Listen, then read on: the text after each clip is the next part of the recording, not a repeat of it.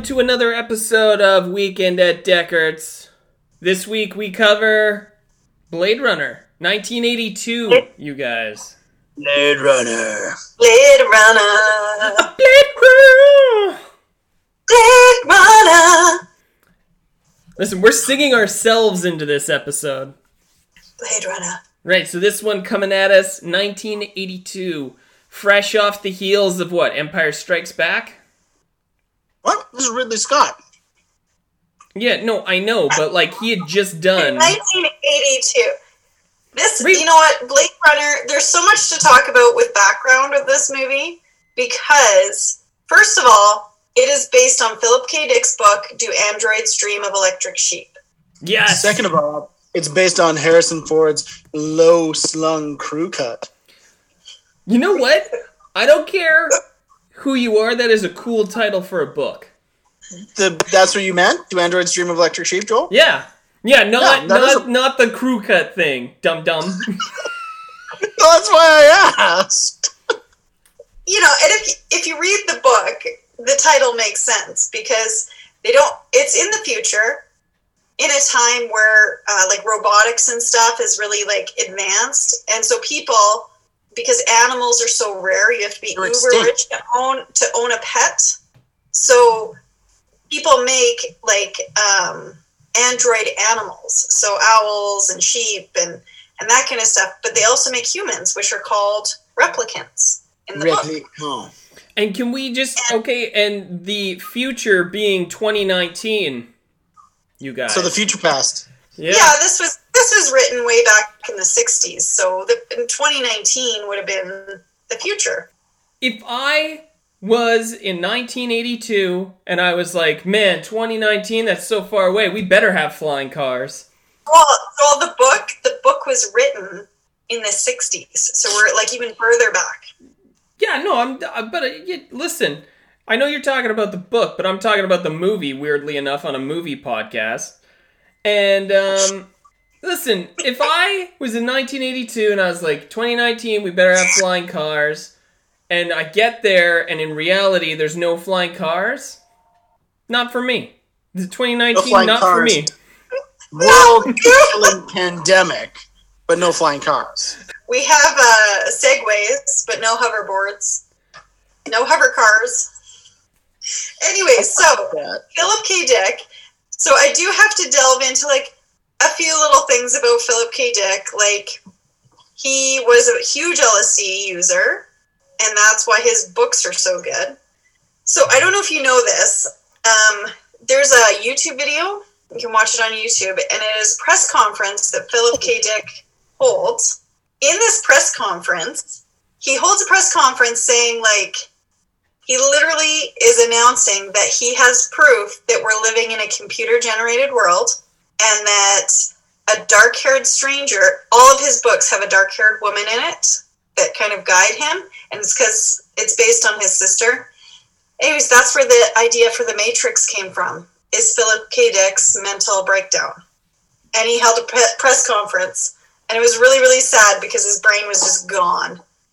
Now, I'm still trying to get over being really disappointed in the human race for not having flying cars yet. I'm gonna move It's a on. running theme. So there is a there is a dark haired girl in this movie, and I'm glad they kept her in because every one of his books has a dark haired girl. Even The Matrix has a dark haired girl with the rabbit on her shoulder. Anyways, and that is that is Rachel, and she's played by Sean Young. Uh, she's one of the main characters, but of course we have first of all the one and only Harrison Ford playing Deckard. Right now. We named this podcast after him. And uh, who's your favorite, Josh? You want to talk about Rutger Hauer, or do you want me to? You know what, man? Rutger Hauer is like he's one of those. Well, because we just talked about um, we just talked about Alan Rickman and how Alan Rickman is like kind of in a class of his own. Rutger Hauer to me is very much the same. Every character he plays, he puts so so much emotion and and man, like he's just like we've got Roy Batty, right?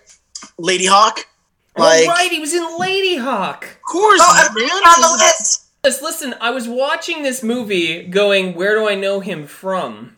And it's Lady Ladyhawke. Yeah. Yeah, man. He's, He's the, the wolf, wolf, dude. Yes. Yeah. Of course.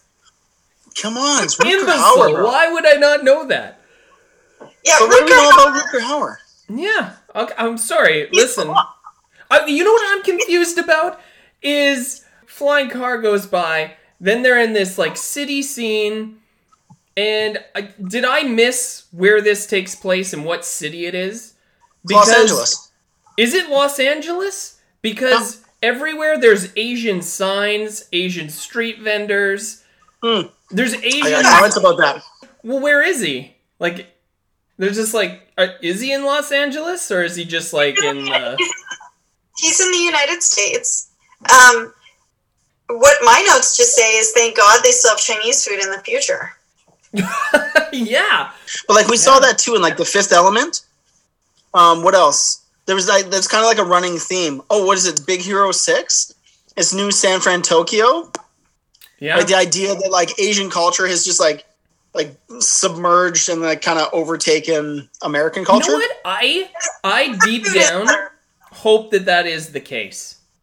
Their food is better. A lot of things they do in Japan are like a million times better than what we do here. Did you know they recycle almost 99% of everything they use? They have no waste. Ew, recycled noodles. Ugh. Yes. Yeah, well, that would be compost now, wouldn't it, Josh? Okay, so let's talk about the like the part where Harrison Ford is just like in the rain and he's like, "Ooh, I'm gonna eat some food," and then those guys come up before he has a chance to even shove a noodle in his mouth. And, Okay. by, and by those guys, I think you're talking about Edward James Olmos. Yeah, Edward James Yeah, they come to recruit him back into uh, doing Blade Runner work. man. Um, so my note for here says everyone understands random languages. Yeah, like in Star Wars. Well, kind of. Well, yeah, but like it's like the the the police officer who comes to get Deckard. He's speaking this weird like it's it like I've seen interviews with Edward James James Olmos, and it's it's gibberish. It's like Yiddish mixed with something else, with- mixed with something else in Spanish. It's like this weird jibba jab that he's like spitting, and then the dude at the noodle shop is like strictly Chinese, and Deckard's like, no, no, no, two, two, two, two. No, He's no, like- no. He says four. I want four, Four. and then the, they're like two. It's like, what? No, No, I want four. You're getting two. It basically it like opens and it's a weird dystopian city looking thing. Um, the interesting thing is actually Philip K. Dick, the author, hated the movie. The only thing he liked is that the scenery looked exactly how he pictured it. The city, the Chinese vendors, the like that is what he pictured the future looked like, including the steam, call a plumber. Uh, Ridley Scott knocking it out of the park again. Okay, this is the part where he gets taken to the police station, right? Edward James Olmos is wearing the weird wrestling helmet with all the digitized stuff on it. He flies, they land.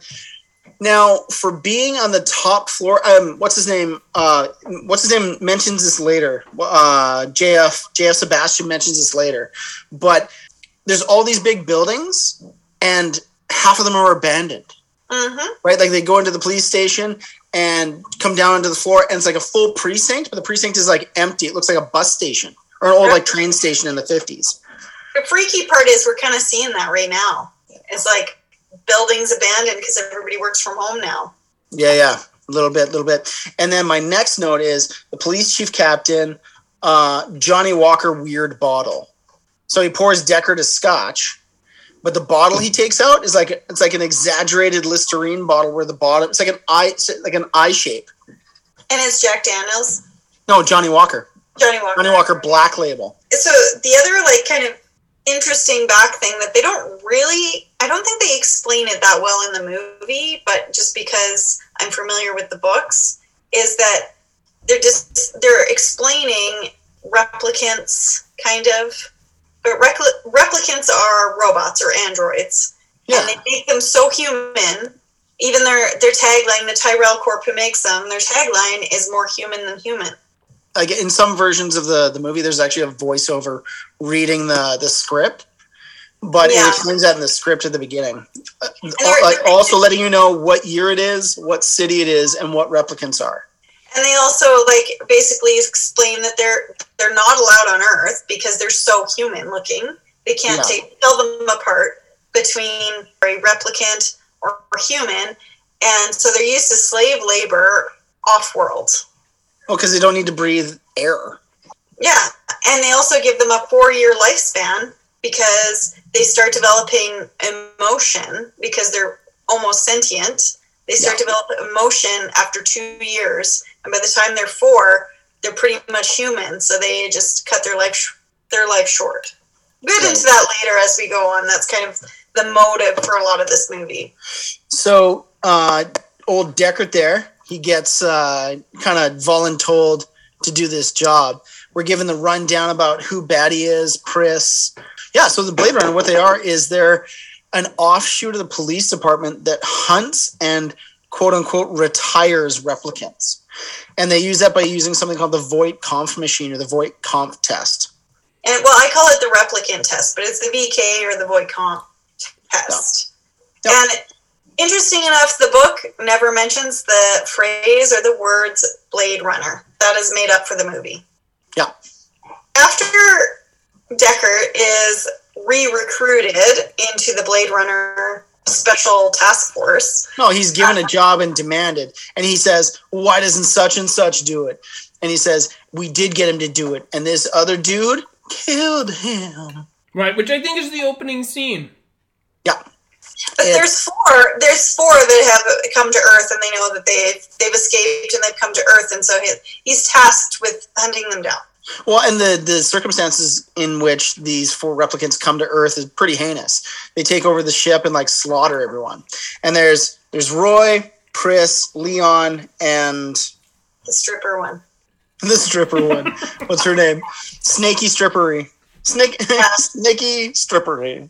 Yeah, 82 boobs. Gross. Eh. Those are same the same boobs as everyone has now, Joel. No, They just no, I give this I give this. I give this movie 3 out of 5 82 boobs. So there's a cool scene right here after this when like after we get all the info from the police chief, and that's Roy Batty stepping out of the phone booth. And it's like a futuristic phone booth, but it's still like a handheld, like, all right, phone. Right? And he looks at Leon and he's like, Did you get your precious photos?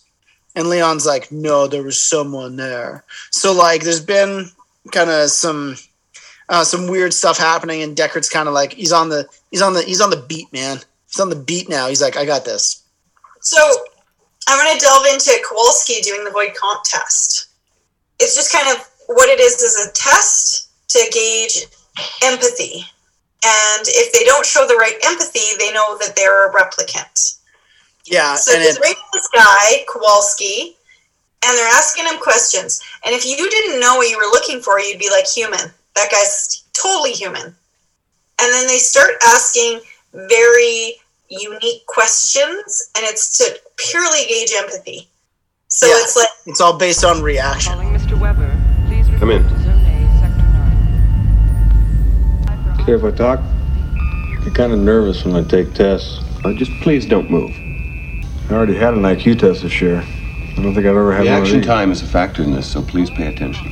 You're in a desert, walking along in the sand when all of a Is sudden. this the test now? Yes, you're in a desert walking along in the sand when all of a sudden you look What down. one? What? What desert? Doesn't make any difference what desert is completely hypothetical. But how come I'd be there? Maybe you're fed up. Maybe you want to be by yourself. Who knows? You look down and you see a tortoise, Leon. It's crawling towards you. Tortoise? What's that? You. Know what a turtle is? Of course. Same thing. I've never seen a turtle. But I understand what you mean. You reach down, you flip the tortoise over on its back, Leon. Do you make up these questions, Mr. Holden? Or do they write them down for you? The tortoise lays on its back, its belly baking in the hot sun, beating its legs, trying to turn itself over, but it can't. Not without your help. But you're not helping. What do you mean I'm not helping? I mean, you're not helping. Why is that, Leon? They're just questions, Leon. In answer to your query, they're written down for me. It's a test designed to provoke an emotional response. Shall we continue? Describe in single words only the good things that come into your mind. About your mother, My mother? Let me tell you about my mother.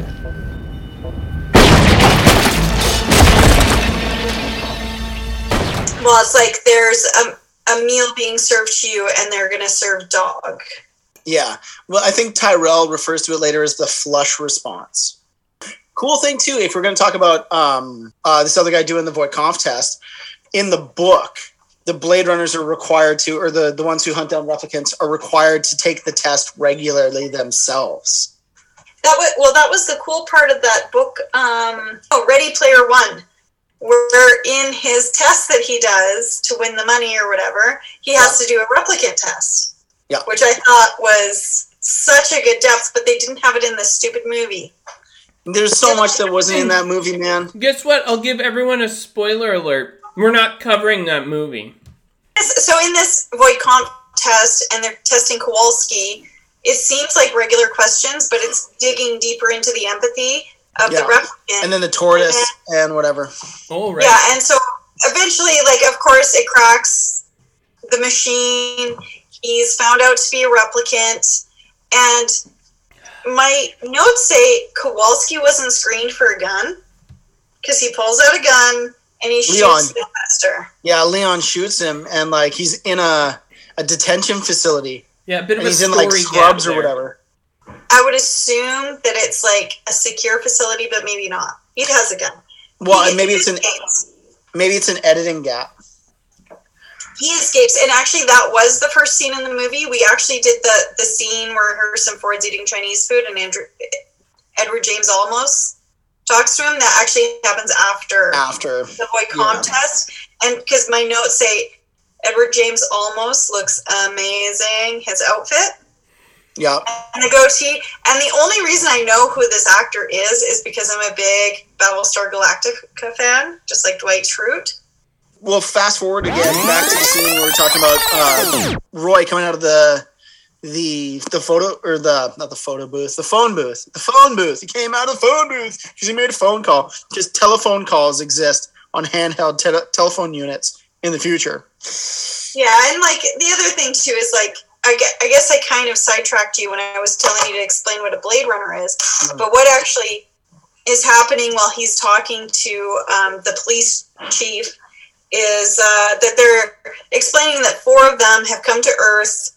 And that uh, he gives them their bios. So you see, like, Yeah. Rutger Hauer and Daryl Hannah, who plays one of them, the stripper one. Yeah, all that. And Kowalski Yeah, and then like i guess like i already talked about it but like the point is like if you see someone with an animal it's most likely a replicant animal you got to be wicked uber rich to have like a real animal, even something weird. Like they in the book, they talk about having like a mouse and how a mouse is prestigious. yeah harrison ford um, heads to the tyrell corp to kind of like suss out like how to track down these replicants because they make them so he's getting some intel on the replicants and he heads to the tyrell corp and this is at the point where you see like the owl or whatever and that's like a replicant owl Do you like our owl? It's artificial. Of course it is. Must be expensive. Very. just going back a little bit, sorry not to interrupt you, but the there's a scene I've got written down in my notes: beauty and ugly bicycles. Through the whole scene, there's a lot of like really weird stuff. Like it's it's clearly intended to look gross and grimy and dirty and used and forgotten. I love the set design of Yeah, this. the I love it. Definitely. But there's a scene right after that Roy Batty scene when he gets off the phone is this group of people rides by on bicycles and they're all lit up and like covered in like little plasticky domes. Like they're wearing like see-through plastic and lights. And they ride through the they ride through the streets and like throughout the entire movie there's this constant battle of ugly and beautiful. It's like there's just the most disgusting things and then like there'll be a moment of just like something that's really wonderful and whimsical like again we see that in the tyrell tower right or in the tyrell building when they're flying there the tyrell building is like like you can see the cityscape and everything's like disgusting and then you get into the tyrell building and it's like just this pristine like kind of oaky filtered like marble and glasses and just like there's that constant Yeah, and like at this point, he walks into the Tyrell building, and that is um, He talks to Mr. Tyrell, and then um, he introduces him to Rachel, who is played by the beautiful Sean Young. Who, Sean Young. so side, side fact, uh, Sean Young also played Chani in the 1982 Dune, David Lynch's Oh. Dune. she is like all over the show in 1982. She's like the sci-fi poster girl. She also, in the 90s, played the bad guy in Ace Ventura. Mm-hmm. Laces out. Laces out. She, uh, her career took a bit of a dive because sadly she did actually deal with alcoholism and alcohol addiction. And so her career actually was a little bit like derailed. But in the 80s, man, she was just awesome. She just played awesome characters. I find she's a little typecast. As what? Chani from Dune and Rachel in Blade Runner? Those You are know, two she totally plays, different plays the, characters. exa- she plays the exact same character, but they're set in different kind of like all- environments, so they react differently. That's all she needed. That's all she needed. Just those two roles. I'm going to respectfully disagree, Josh, Yep. because I think she was actually very talented and could play lots of different characters. I don't know. I don't know about that one. I don't think she was typecast. So, Is this a uh, test to see whether I'm a replicant or a lesbian, Mr. Deckard? You're reading a magazine, you come across a full page nude photo of a girl. Is this testing whether I'm a replicant or a lesbian, Mr. Deckard? Just answer the questions, please. that plays into my next point, or my next, the next scene. Mr. Tyrell asks him to give Rachel the Voight Kampf test. And he really can't tell. She has this like amazing iconic hair and a really long cigarette. And then I also have in my notes, people are still smoking in the future. what? Smoking cigarettes? Real? But uh, she's got a bit of sass. She's got so much personality. And just like sass, she's just like smart ass and she throws it back at Deckard. So she doesn't know she's a replicant, but she is. She has no clue she's a replicant. Yes, She spoiler think- alert. She think no no no he explains it to her or to Deckard right after he does the test because he comes in after the test. The test shows she's not a replicant, No, but he asks Mr. Tyrell and he says she's a replicant, and he says yeah, and he can't you can't tell because he's so in Rachel he's perfected replicants. You cannot tell the difference between her and a human. So the Tyrell Corp are striving for perfection in their androids. The world government doesn't want replicants to be too human. Wait, yeah, because he walks out and asks how many questions it took for him to figure it out, and that's why they use Deckard as a Blade Runner because he's got that that wily intuition. Like he knows he can suss out a situation pretty quick, pretty easy. Yeah, how many questions? 30 or 40 questions? He can tell. Yeah, and then I think he said like like into the hundreds, hundred and something questions. He goes usually I can tell within X amount, but it was about 130 some questions, and they're weird compound questions because they're like what they determine as a question is just like an inflection in how they say something. Like when we we saw the first Voight Kampf test with Leon, um, what's his name mentioned something about his mother, but he's like hmm, mother, and like Leon's like what about my mother, and that's what sets him off. And so, like, I, the trick to her programming is they've actually programmed in childhood memories. And Yeah. that's what makes the difference. Yeah, but like the like how Deckard asks and how like how the Voight-Kampf test is given is part of it. So when they talk about questions, like he may have only asked her like on screen a handful of questions, but it's like all those weird little inflections to get the what he calls the flush response, and that's where this is the scene where Tyrell refers to that. He calls it the flush response. Facts of the scene is that Rachel's a replicant, you can't barely tell. And then he uh, basically goes off to search for the other four replicants uh, to hunt them down because Rachel's a special case. She's a beautiful replicant that you would never know is a replicant, and he moves on with his his case. Let's or be his, let's be uh, honest. He's got a crush on the replicant, and he doesn't want to shoot Well, her because she's in the got so much face. Men love sassy women. That's She's true. got sass. And Deckard, can we uh like Deckard's a Not booze just hound in this sass. Oh yeah. Like I've got a I've got a note a little bit later on. It says robots and alcohol. Yeah. That we've named our podcast after Deckard, and I I love Blade Runner. I love the premise. I love the books, but he's a bit of a dick. Later, I'm gonna get into it later about how like The the struggle snuggle. well, just like he's just like he's not a nice guy. He's not a good guy. Hey, you love me. Anyways, so the next scene is it, like Edward James Olmos and uh, Deckard. What is his name in the movie? Edward James Olmos. I don't know. Oh, I forgot to make a note on that. I can't remember. it got a the top of goatee and he dresses like a pimp. Him Yeah. and uh, Deckard are like at Kowalski's apartment. There's also steam everywhere, so call a plumber. This is a part. I'm sorry, I jumped ahead earlier. So that's when Deckard finds the, the photos. I was way ahead of my game there.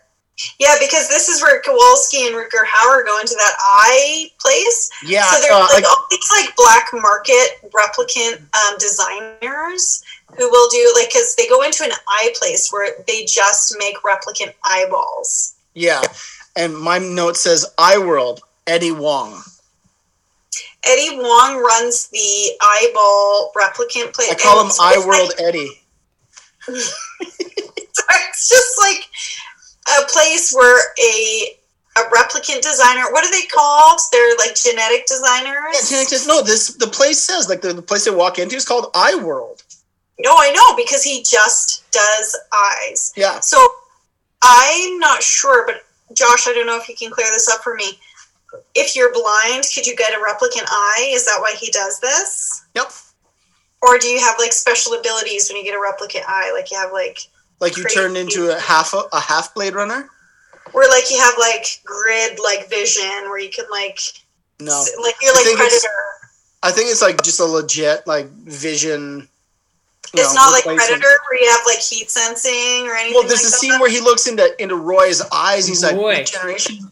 Yeah, That's he, his he looks into Roy's eyes and he was like, "Like, what is like? What generation are you?" He says, "We're Nexus 6. Right? He, he says that again to um to JF, but like Roy looks or uh, no um Eddie Wong looks right into Roy's eyes. And he's like, "I made your eyes." I just do eyes. It's just eyes, just genetic design. Just eyes. You Nexus, huh? I design your eyes.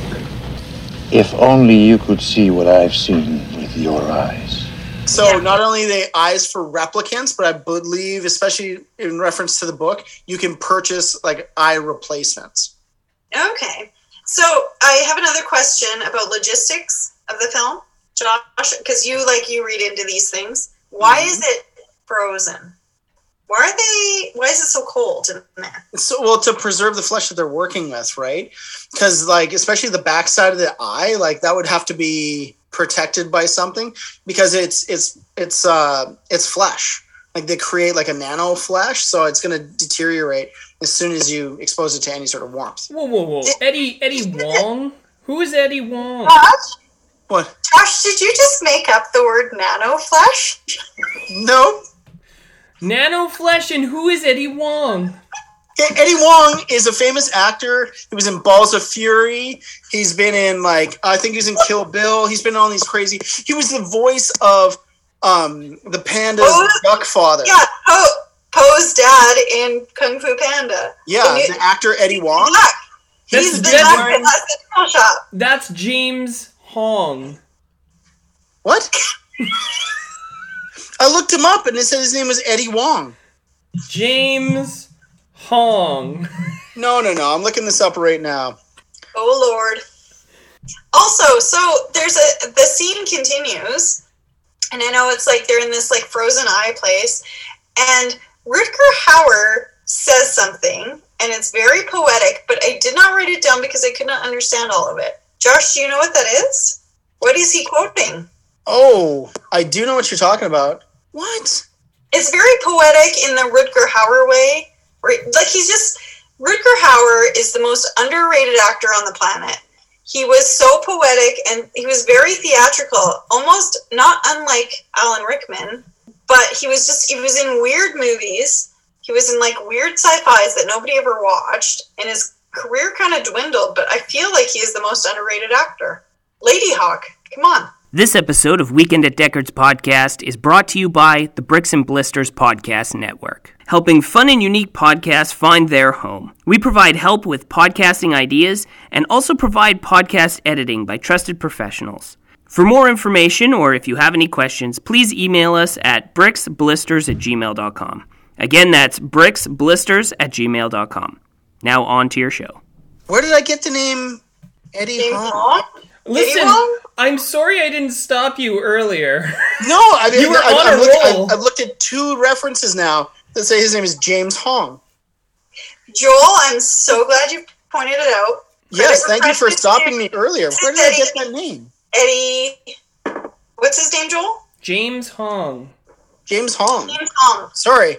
To all our Got it. listeners, I apologize. I am 100% wrong with uh, what his name is. But in the movie, the character name is Hannibal Chew.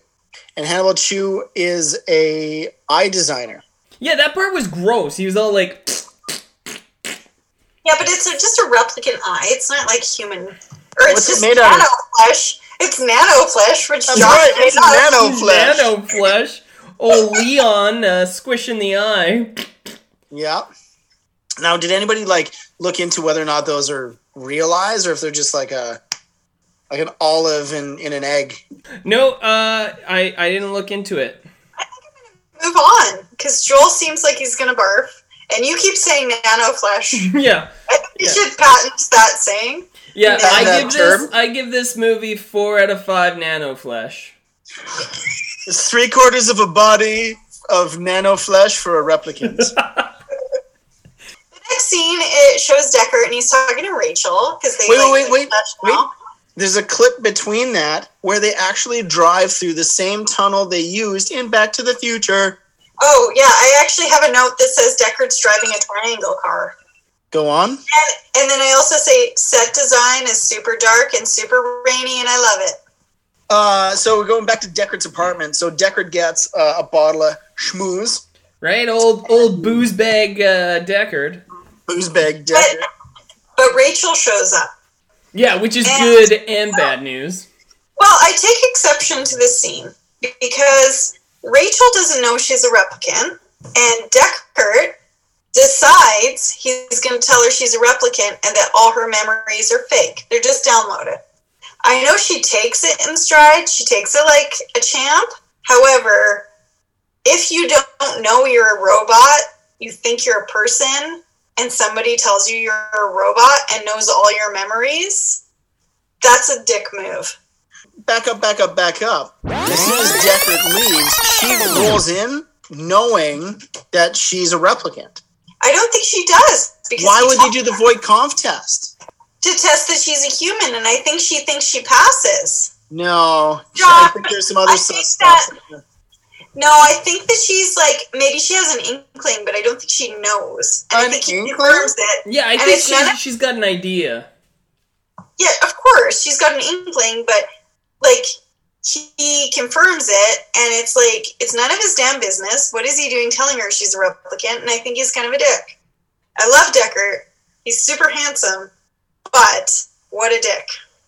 But aren't you attracted to that kind of guy anyway? I do like assholes, yes. That is a fact about me. What? What? Are we werewolves or are we swearwolves? yeah. Excuse my language. I do like Use my swearwolves. I do like scoundrels like Han Solo. Okay. So there's a scene. He tells her she's a replicant. She's like put out. It's obviously hurt her feelings, and then she leaves. Yep. Now, new scene. This is JF and Pris. So it shows Pris, who we kind of saw a glimpse of before, and she's strutting down the street looking like a little piece of gutter trash. So who plays Tr- Pris? Oh, uh, Daryl Hannah. Daryl Oh. Hannah plays Yeah. Pris. You know what? Have you seen her recently? She uh, she's dating or married to Neil Young. Is she really? Really? She's in a relationship with Neil Young. All right, you guys talk. Uh, Joel's gonna hit the googs. Pris enters the scene. Yeah. Oh yeah, And look at that. like, look at that. Spouse. Neil Young. oh, eh, Go figure. Since 2018. Come a little bit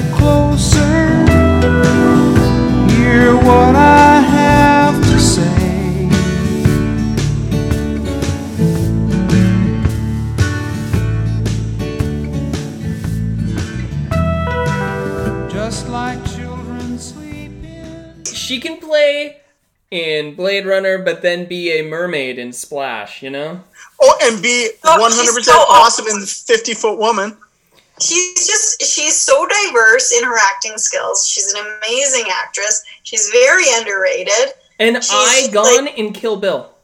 Yes, Kill Bill. How could I forget? Yeah. Whoopah! Yeah, one of those. Too bad nobody can see Hey, the visual you guys on can't this. you guys can't see this, but they're doing the scene where she plucks the eyeball. Yeah, that dude. That dude's like, I don't like your attitude. Bacow! Goodbye, eyeball. Take that, Daryl Hannah. Anyway, Yeah. this is where we I give this character. movie uh, four out of five Daryl Hannah eyeballs. Out of five.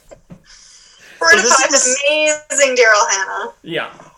Okay, okay, okay. This is the scene where we're introduced to a character named J.F. Sebastian.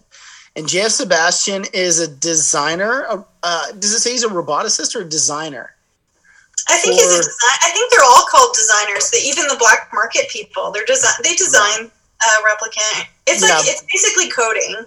But he works directly for the Tyrell Corporation, creating uh, new models of replicants and different different uh, toys and so on and so forth. And it explains why he's still on Earth because at this point, JF does a little bit of foreshadowing. He talks about why there's so many homes available. He starts talking about how there's no home shortage because everyone's fleeing the planet. And also to comment on the set design, the building they go into is absolutely That's gorgeous. that's the Bradbury building.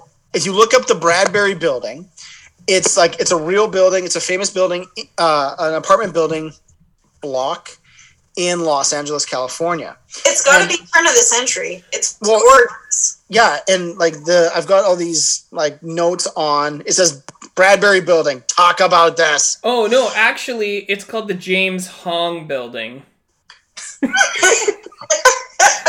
Yeah, the James Hong building.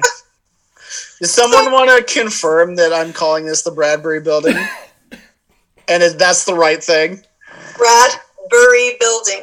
Josh, I do, have a building. question. I do have a question about this character, though. It seems like he's living under the radar. Is he living under the radar? Yes and no. Uh, he explains Is in that scene. illegal? It explains it in the scene where he's about to let Pris into the building. She he says, "Oh," the, he talks about the the building or the housing boom because everyone's allowed to live wherever. Like if hmm. you find a piece of property to live in, you're welcome to live there. So he lives This in a beautiful, beautiful building. Yeah, well, The set design is amazing. I just love everything about it. well, this building too. So he's like, "Yeah, I live here all alone because, right? Like nobody else lives here." And she's like, "Well, why didn't you leave?" And he's like, he, he says he's got like an aging disease, so he's only like twenty four or twenty five, That's right. Yes. but he looks like an old man. Yo. he explains that he's got the, the aging disease, and that's why he can't leave the planet. He's got that He Benjamin qualify to Button live thing. somewhere else. So, like, the other question I have is like, the Blade Runners are hunting Pris, and then she introduces herself as Pris. Is she not trying to hide? Um, I think it may be just poor script writing. Yeah, or they just knew that they were gonna off that dude. They can't have an introduction. There is this very creepy a teddy bear and Hmm. toy soldier. Oh right. all the scenes. Okay, I was watching this movie with my daughter. I said, "Heads up, there's toys that are creepy. What it is is like little people in costume, but it looks like super creepy toys." And she goes, "Cool, I'm out." This building all by yourself? Yeah, I live here pretty much alone right now. No housing shortage around here. Must get lonely here, Chad.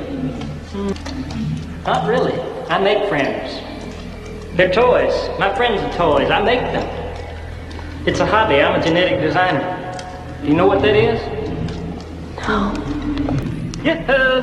Home again.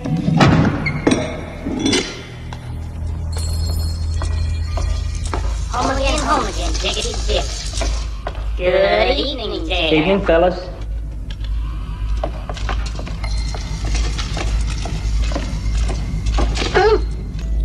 They're my friends. I made them. Where are your folks? I'm sort of an orphan. Oh, what about your friends? I have some, but I have to find them. I'll let them know where I am tomorrow. So it's just, I found it like really, really kind of unsettling. Well, he, JF says, I make my own friends. And he's talking about being a toy a toy and replicant designer and then with like extra parts that he's able allowed to take home he builds his own friends So like Pris gets settled with uh, this dude in this beautiful building with the creepy toys, and then we cut to a white unicorn. Oh, yeah.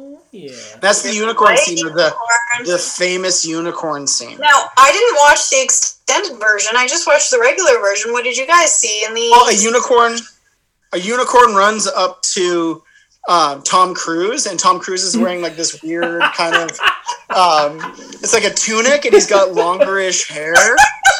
Are you talking about Legends? No, and that, no, because Tim Curry's in his dream. I remember that. And then or no, got was it the devil? no, he's no, and then this fairy's like, "Come It was on, Dr. Jack, Frank-N-Furter. Jack, come All on." right. So Get this unicorn for me, Jack. that's right, and it's Sloane from Ferris Bueller's Day Off. It's the girl. Come along now, Sloane. Uh, Anyway, it's the unicorn scene. Deckard is imagining a unicorn. Yeah, I give this Not movie uh, three out of five unicorn horns. Oh, dude, that's how you podcast. That was so like the sound of that cork coming out was perfect. There, I want to mention the little machine that he's got. So he's got a a Polaroid, uh, the pictures that he picked up, and then he's put it in a machine that looks like a DVD player, and then he's talking to a Siri type program that's like like magnifying and zooming out, magnifying and but but but but but. And I thought that was really cool as a futuristic idea. Like when they made this movie, as if they knew we'd have like Siri and like you just literally do this on your phone. Yeah, predicted the Nobody, future. nobody can see that, but I just took my fingers and like spread them. That's how you magnify a picture nowadays. Yeah. You don't talk to the machine. Yeah, you use your thumb and your index finger, and you just. whoop. So I would like to bring up something that was just kind of glossed over there quickly. Is the unicorn dream? Mm. Once that unicorn dream happens, that's when in the movie we're introduced to the idea that maybe Deckard is a replicant. Yeah. because so people that have read the book, it's called "Do Androids Dream of Electric Sheep?" And So it's a man having a dream about an animal. So is it an android having a dream about a replicant animal? Right. And in the book, the character Deckard, like you said, he has to like he's constantly encouraged to do the Voight-Kampf test on himself to make sure because there's a certain point where the these um uh the, the Blade Runners, right? They so they start like questioning themselves. Like I'm so good at recognizing other replicants. Am Why I a replicant? that? Yeah. And you know what? I, I get that in a couple different ways. That's a very natural natural response. Like humans would start questioning if I do this so much. And I think um, there's a scene where Rachel says, "Have you ever done the test on yourself?" Right. I think that's when he's doing the Voight-Kampf test on her. Yeah. She, I think that's one of the first things that she says is she asks if he's ever done it himself. Yeah, and that's a reference to the book where he does do it on himself. I think his like because he's either neighbors or oh I'm fuzzy on the book now, but he's either neighbors or he's good friends with another Blade Runner, and the Blade Runners are like there's only one per precinct or one per like I I think thought, they're, they were, I thought they were a special task force. yeah, but I think they're like in the book they're given yeah in the book they're given different kind of territories and they very rarely overlap. In fact they're encouraged not to. Just in So- case like because they because they're like in the book they're dealing with replicants so often that they start being suspicious of everyone. So I just I do have a question of the like logistics of the world that we've been built by Philip K. Dick. okay. Now he they make replicants, Why wouldn't they make all the replicants look the same? So that you just know if that's a replicant or not. Like if they all looked like Pee Wee Herman, you would just know if you saw that. Just like a billion Paul Reubens running around and doing heavy labor with his If you weird saw- body. If you just saw Paul Reubens, you'd be like, oh, replicant. Why do they have to do the test? Why don't they have model numbers? You know, they do have model numbers. Like when it when it it sh- when the police chief is first showing them um, Roy, Pris, Leon, So and why don't they just know them to see them? Why is there this big runaround? Well, because Tyrell is creating robots or replicants off planet. So when they come back to Earth, they're given the make and model numbers. I just think everybody should just know to see who replicants are, or Well- just like make them look like robots. That well, that that kind of like negates the entire thing that the the Tyrell Corporation has going on. One of the reasons why they're so reliable, one of the reasons why they work so hard, take charge, all these things, is because they think and they feel human. They give them emotion, which makes them better replicants, but also makes them more human. So the the voice activation, Siri. right? Well, yeah, but like he's giving it like these really strategic, specific commands. And again, that's another little like peek into Deckard's world. Is like the Blade Runners, they use a completely different language, they use a different technology, they're given access to all this strange stuff, and they become this weird little niche character. And each Blade Runner is different and deals with things differently. So at the beginning, when Deckard's voluntold to go and chase down these replicants, there's a reason why. And it keeps resurfacing. Well, he's just super good at it. He's good at his job. So the picture is an analog picture on film. You see all the clarity he gets from that picture? I'm like, in my notes, it says there's no way, no way analog versus digital. Meaning, like, there's no way in the world he can get that much clarity. And, like, look around the corner, I mean, the, the lady in the bath. There's no way you could get that clarity. My notes, my notes say Polaroids in 2019. I'm like cigarettes in 2019. They're like Polaroid in 2019. What? Triangle cars floating in 2019? Maybe. Anyway, so he with this information that he gets from the picture, he goes and he kind of researches, and I'm pretty sure it's like black market genetic design that he's he's looking into. And I think I really think that black market replicant animals is the wave of the future. I think someone should look into it because no poop, no pee, don't gotta feed them. Like you can design the behavior. Like my stupid dog is ridiculous, and the only thing that saves him is how flippin' ridiculous he looks, and it makes me laugh every day. I would So- love an animal that didn't poop or pee. Street scene. My notes say street scene. Ask like I, is mine do too. Is it three emus or is it three um There's an emu. There's a like an No, owl. there's like there's like two or there's a three emus. Yeah, there's a but So like he's chasing down and looking for He thinks it's a fish. right. And he thinks it's a fish scale, and then he goes to a black market replicant designer, and she Yeah. tells him it's a snake skin Yeah, because and- she sees the serial number on the. The dude that that breeds and replicates snakes is a Middle Eastern guy. Yes. And again, like throwing some like weird stereotypes in there. He's got like you know the smoke rising. He's wearing like a linen suit. He's got we a have, snake to, around we, have his to, neck. we have to remember that in 82 it was okay to have the stereotypes Yeah, whereas like nowadays it's like you know everybody's who they are it's snowflake types. Yeah. Yeah. I, I think that replicant animals is a, a fantastic idea. And then Deckard's in a bar. Oh, oh! When he walks into the bar, my note says "unpops collar" for the first time in the movie. Yep. Yeah. He's relaxing. Yeah, he takes that collar and he lays it down. Old booze bag Deckard back at it. The the coolest part about this is he walks up to a machine that's like a payphone, but it's actually like a FaceTime machine. Face Like phone. it's a video it's a video call machine instead of a instead of a payphone. It's a pay video phone. So the idea of FaceTime is there. It's just not handheld. It's not mobile. Everything's bolted to a wall still. Doing a set design, I would just have the video phone. I wouldn't think of the graffiti. Like I just like I don't think in those depths, and I, Yeah. I really appreciate it in this movie. It's super organic. Like it's it's it's real to the character. It's real to the time. It's real to what would happen in that space.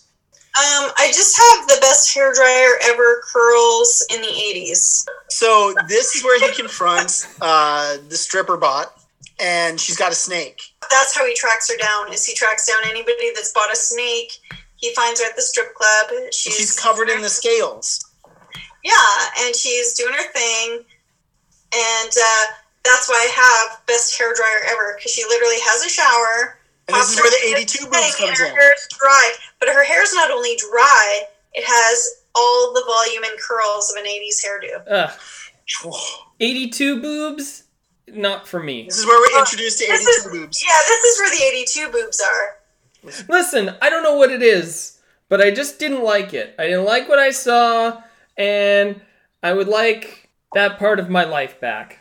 Also, when I, I want to get your opinion again because I'm going to go back to the four-year lifespan thing of a replicant. Um, if they only live five years, who gives a crap if they're on Earth? They'll just die in four years. Why is it a thing? Is it because they were kind of in terrorist territory where they were killing people? I don't know. I, I've thought the same thing, but at the same time, like if you're gonna start picking that apart, where where you, what else are you gonna pick apart? Oh, everything, everything. Yeah. We could, you know what? We could do a whole like season on Blade Runner and like the undertones of the story and even the set design. I could talk a whole episode about it. Okay, so let's move forward where Deckard is trying to get answers out of stripper bot. Do you notice the accent he uses?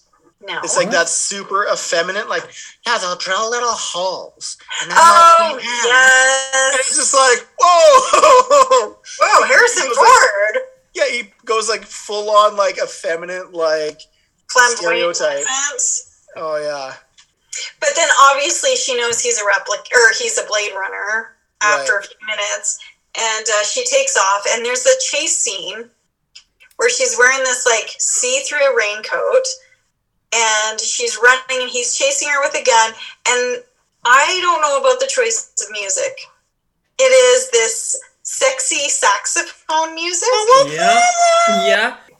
Well, I think what they were going for when they did that was like the old black and white, like private eye movies. Yes. It'd be Yeah. like that kind of like this sad horn in the background. Wah, wah, wah. Yeah, 100%. And so I think that's what they were going for, and it just kind of it missed a little because it felt like you can't see that scene without hearing the music. But then at the same time, you're like, what music would I put in there? Like a little like Million Dollar Man or Six Million Dollar Man, like No, I just I feel like that was an odd choice. well, definitely an odd choice. I'm not disagreeing with you. I'm just saying if you were going to put something different in there, what would it be? No, no, no. Anyways, Yeah, she, fall, she falls through a glass case with mannequins. Back up, back up, back up. Here's another one of those scenes where Ridley Scott puts weird stuff in. Like before, I talked about the the, the bicycles and the the glow bulbs. Hare Krishnas. There's Oh, Hare yes, Krishnas in this scene. And again, it shows like an- another like kind of panicked like oh, street And scene. Jack and I watched this together, my son and I, and he was like, "Are those Amish people in the background?" And we had to like kind of stop and pause it. And there's like Hasidic Jews because they're always part of any big city.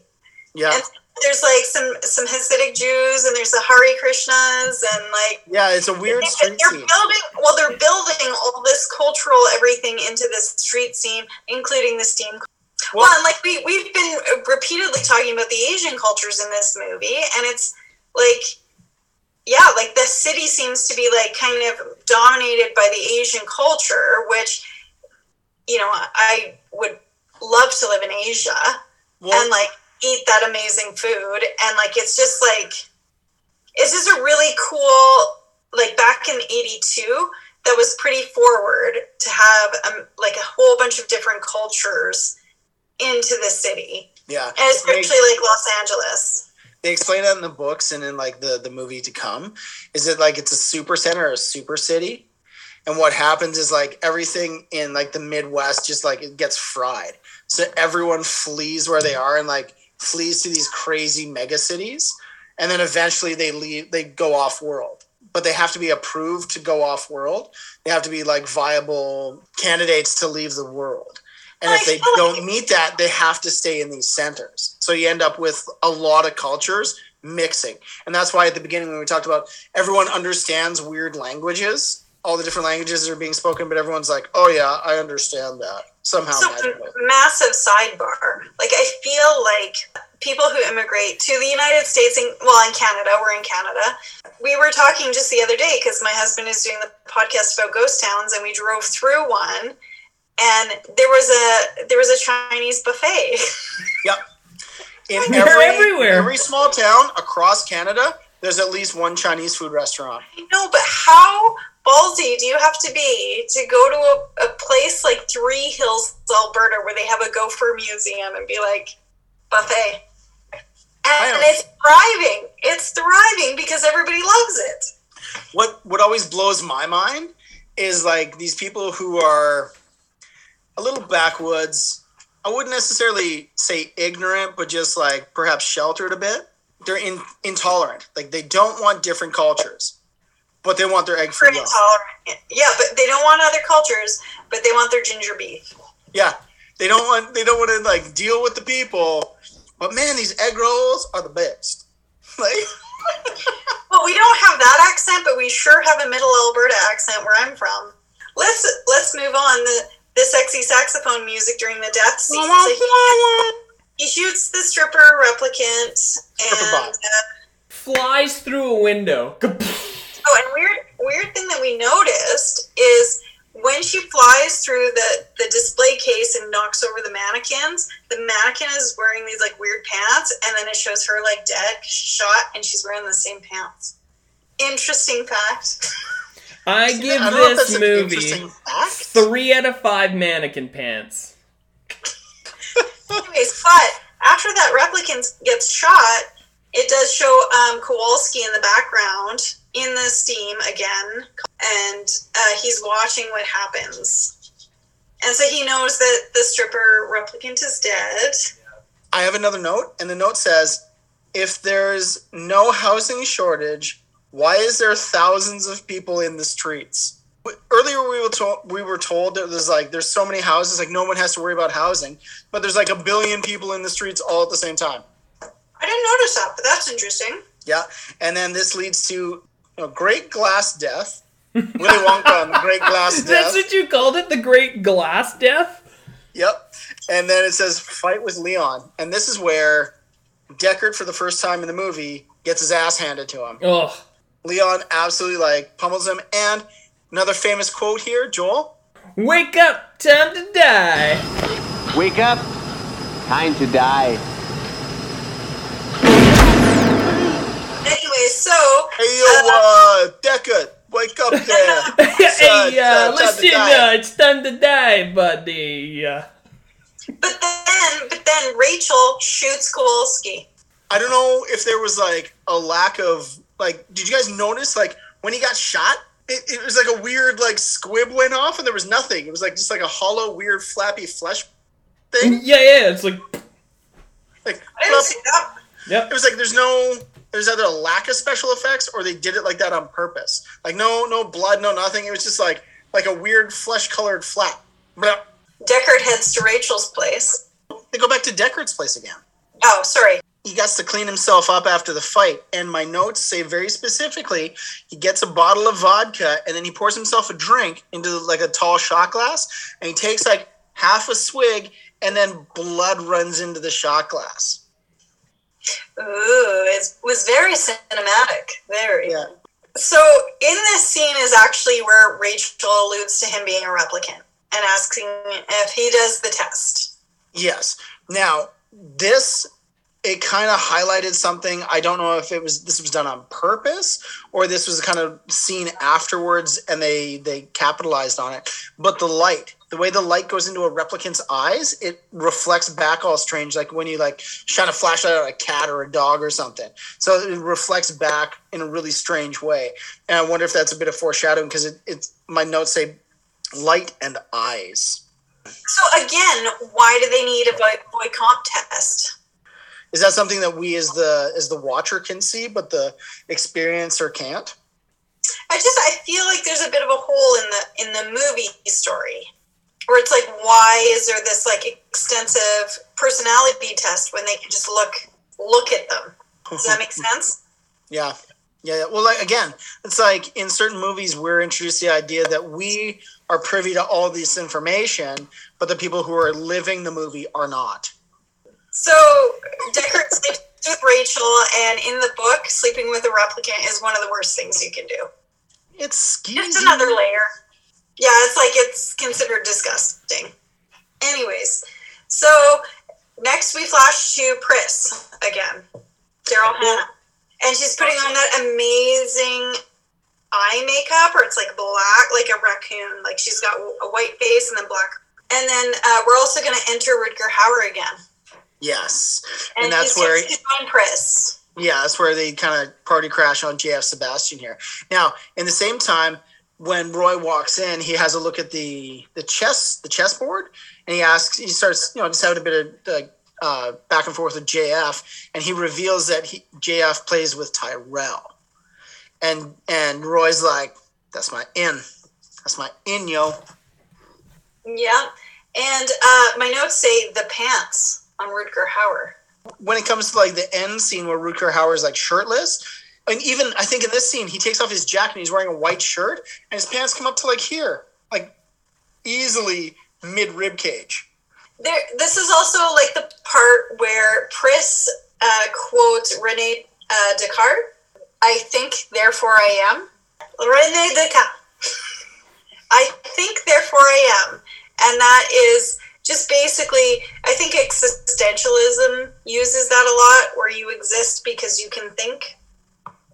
And she's saying that I'm a person because I can think. And that's where the replicant conundrum comes in because I'm actually, I feel super, super bad for the replicants because they are people, even though they're machines. They think, therefore they are. I think that's something that was explored a little bit more by Ridley Scott than it was by Philip K. Dick.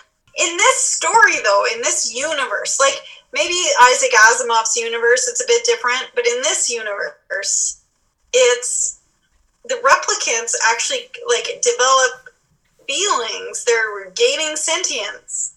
So they basically Rutger Hauer and Daryl Hannah talk um, the toy maker into being their ally. Right. And he plays chess with what's his nuts there.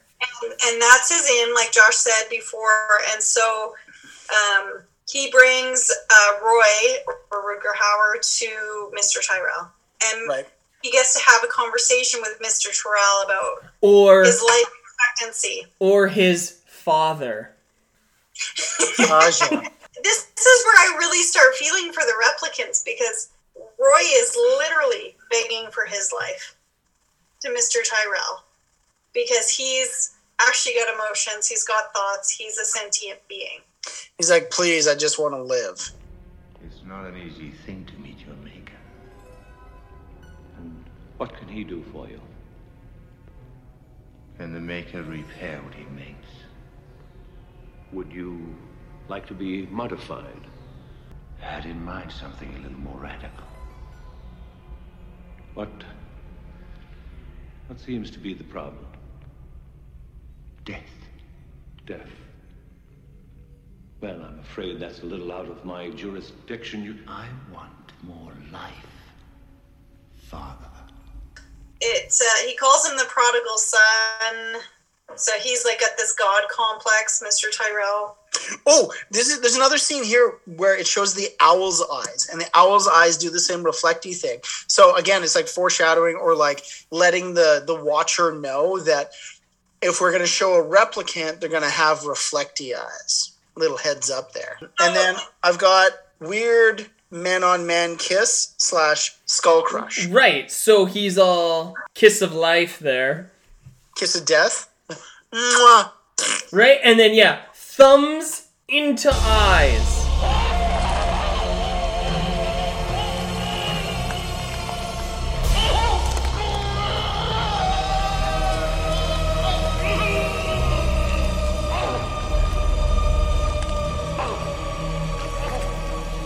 Yeah, it's it was it was a tough tough watch to get through the uh, the thumbs going into the eyes, but you know, Uh-huh. I powered And- through.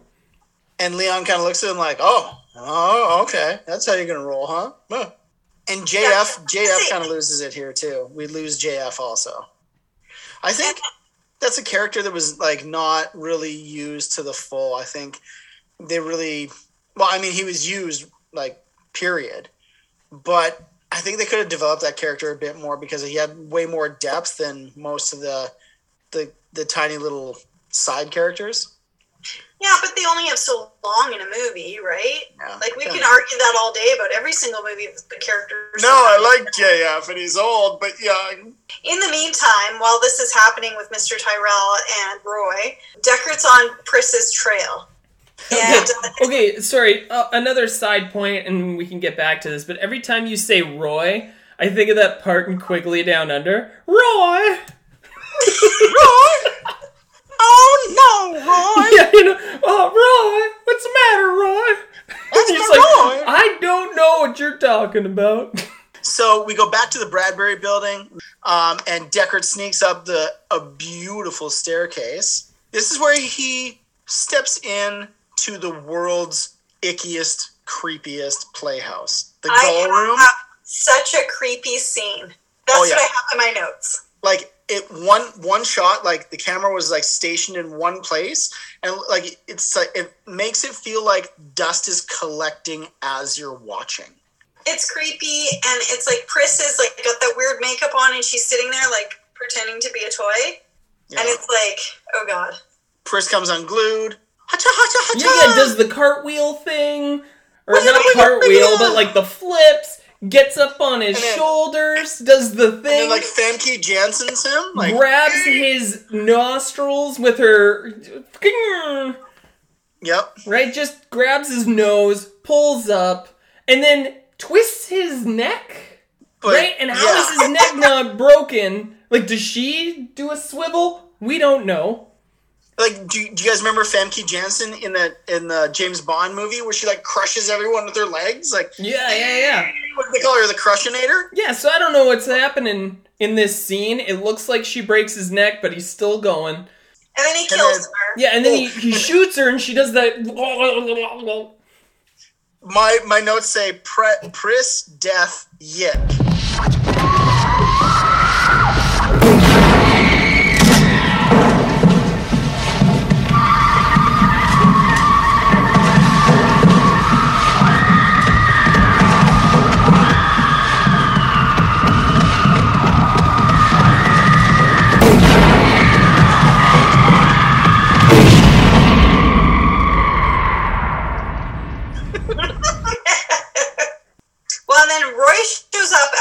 after his father and is super, super pissed about Pris. Because Yeah. him and her were tight, and he gives her a little kiss goodbye. The cinematography is amazing, and there's some more steam. her tongue is like eh, and he kisses her inside Yeah, yeah, exactly. Her Maybe, tongue's sticking maybe out. he pushes. Maybe he pushes it in. I'm just gonna there Here. go Yeah, instead of pushing it in with my finger, I'll push it in with my tongue. oh yeah Anyway. Okay. There's like That's over. there's some more like tussle and like Rutger Hauer and and uh, Harrison Ford kind of like do their thing, and then we enter the Tears in in Rain speech. okay there's a couple of things that lead up to that though we've Yeah, got hold I've on. got How about- scary ballet chase Yeah. scary ballet chase crawls onto next floor through decrepit hole in the floor Yep. and Also, then nail in the hand Oh, Hey, yeah, nail in the nail in hand. hand what's he doing what's he doing okay, how about this? You know how he like reaches through the wall, he like punches through the wall, grabs his hand. Was that where he, Oh, breaks he his fingers. breaks his fingers, man? he's like ah Yeah. But like no Rutger Hauer puts a nail into his own hand Yeah. Roy's like squish, and you're like, ugh, ugh, ah, ah. Even if it's like fake, it just gives you the icks. So like because if you're just watching Blade Runner, there's a lot to this story about replicants that you don't really get unless you've read the books. because Yeah. this speech kind of brings out some things that you don't hear about in the movie. It's actually a really, really beautiful speech, but half of it is like, huh? Because you don't you don't have the the backstory to get the information. So the speeches, and this is cut down because it used to be really, really, really, really long. Hold up, hold up. There's like two things, two or three things that like I have notes on again before this. My notes say WTF is Deckard doing? Hurrah, hurrah, like in panic mode, like stumbling around the place like a dumb bum. And then it says Deckard some dumb jumps. And then Roy with a friggin' pigeon. Yeah, okay, so before the speech, I'm gonna pick up where Josh left off on this pigeon. Right? Right? With Now pigeon. he's he's looking around. It's is it a dove? raining. Is it a it's, dove? Listen, it- oh, no, it's a dove. You're right. a so dove, it's pissing rain. Which is the pretty Right. dirty pigeon. pissing rain, and he's like, "Ooh, dove." right? Grabs this dove and like, he's like got it, and does the roof jump with the dove. So Deckard jumps, barely makes it, Yeah. right? He's got the busted up fingers and he's like hanging on to the bolt like Yeah, he's like, um, like like the worst crimp. He's like Yeah, and old pigeon hands over there does it with ease.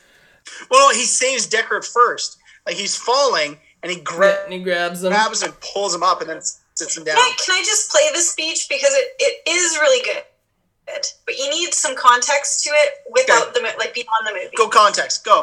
I've seen things you people wouldn't believe. Attack ships on fire off the shoulder of Orion. I watched C-beams glitter in the dark near the Tannhauser Gate.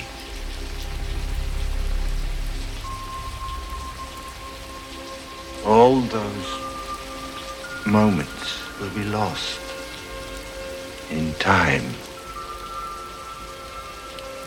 Like tears in rain.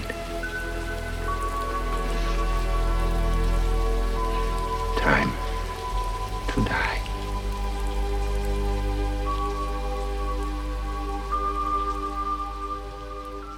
And then he releases the dove. Well, he dies and lets go of And it. then the dove releases. Right, and flies off into the rain. Did doves even fly in rain? All I know is what it sounds like when doves cry, not Yeah. when doves fly in the rain. Oh, nice Prince reference for this one, eh? No, but like when he, when he talks about like he's seen things you people wouldn't believe, like the attack ships off the shoulder shoulder of Orion. Is that because sea, they're off? C-beams glittering at the Tannhauser Gate. You're just like, that's so kick ass.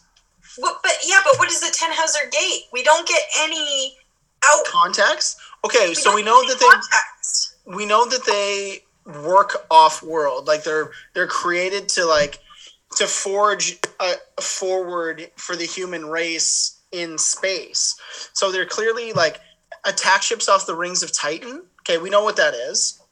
And then the Tannhauser Gate is clearly something that's like some like jump point or some you know location in some sort of spaceport Yeah, where they like, because I mean like you've got I beams and C beams, right? And they're being loaded up. So I mean like it's for like forwarding the foundation. Like, so they, like in the book, it alludes to like Russian gypsy ships that like fight against like human ships and stuff.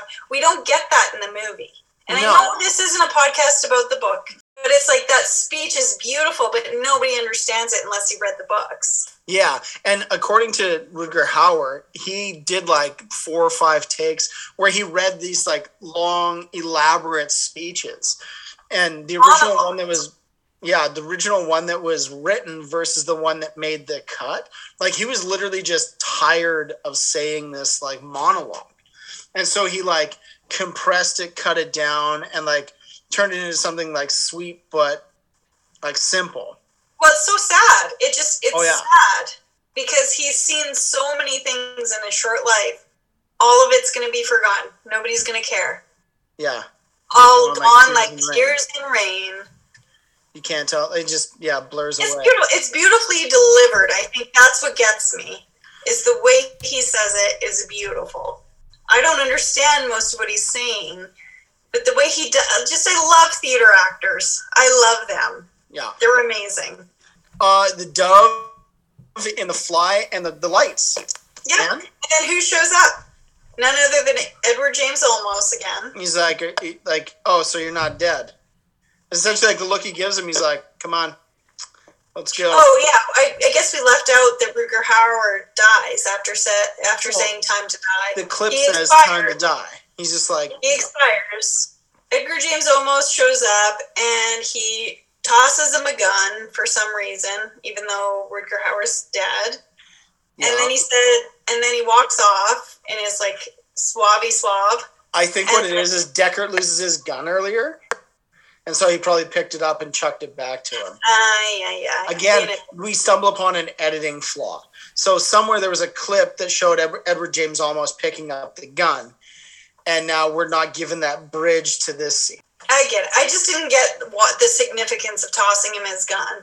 Anyways, and then he says, uh, and then he turns around to him, and it's raining again, of course, because the cinematography and set design's amazing.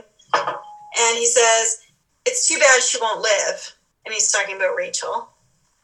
And then he's like, "But who really does?" Yeah, And that's and- like another thing that sits with you. Yep.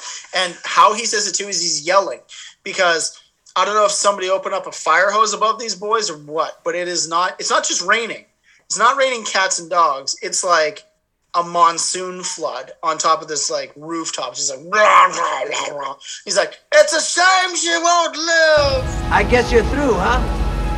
Finished.